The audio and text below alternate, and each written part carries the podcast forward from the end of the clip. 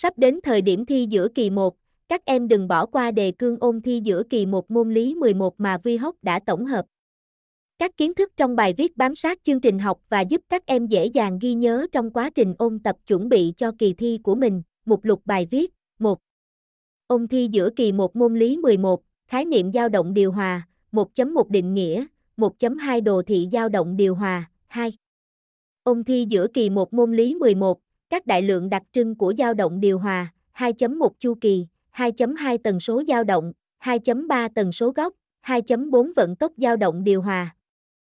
2.5 gia tốc, 2.6 pha dao động và pha ban đầu, 3. Ôn thi giữa kỳ 1 môn lý 11, năng lượng trong dao động điều hòa, 4. Ôn thi giữa kỳ 1 môn lý 11, dao động tắt dần, 5. Ôn thi giữa kỳ 1 môn lý 11, các dạng bài tập về dao động, 5.1 dạng bài xác định các đại lượng trong dao động điều hòa, 5.2 dạng bài mối quan hệ của X, V, A, F trong dao động điều hòa, 5.3 dạng bài viết PT dao động điều hòa, 5.4 dạng bài tìm thời điểm vật qua vị trí x lần thứ n, 5.5 dạng bài tìm ly độ của vật tại thời điểm t, trên.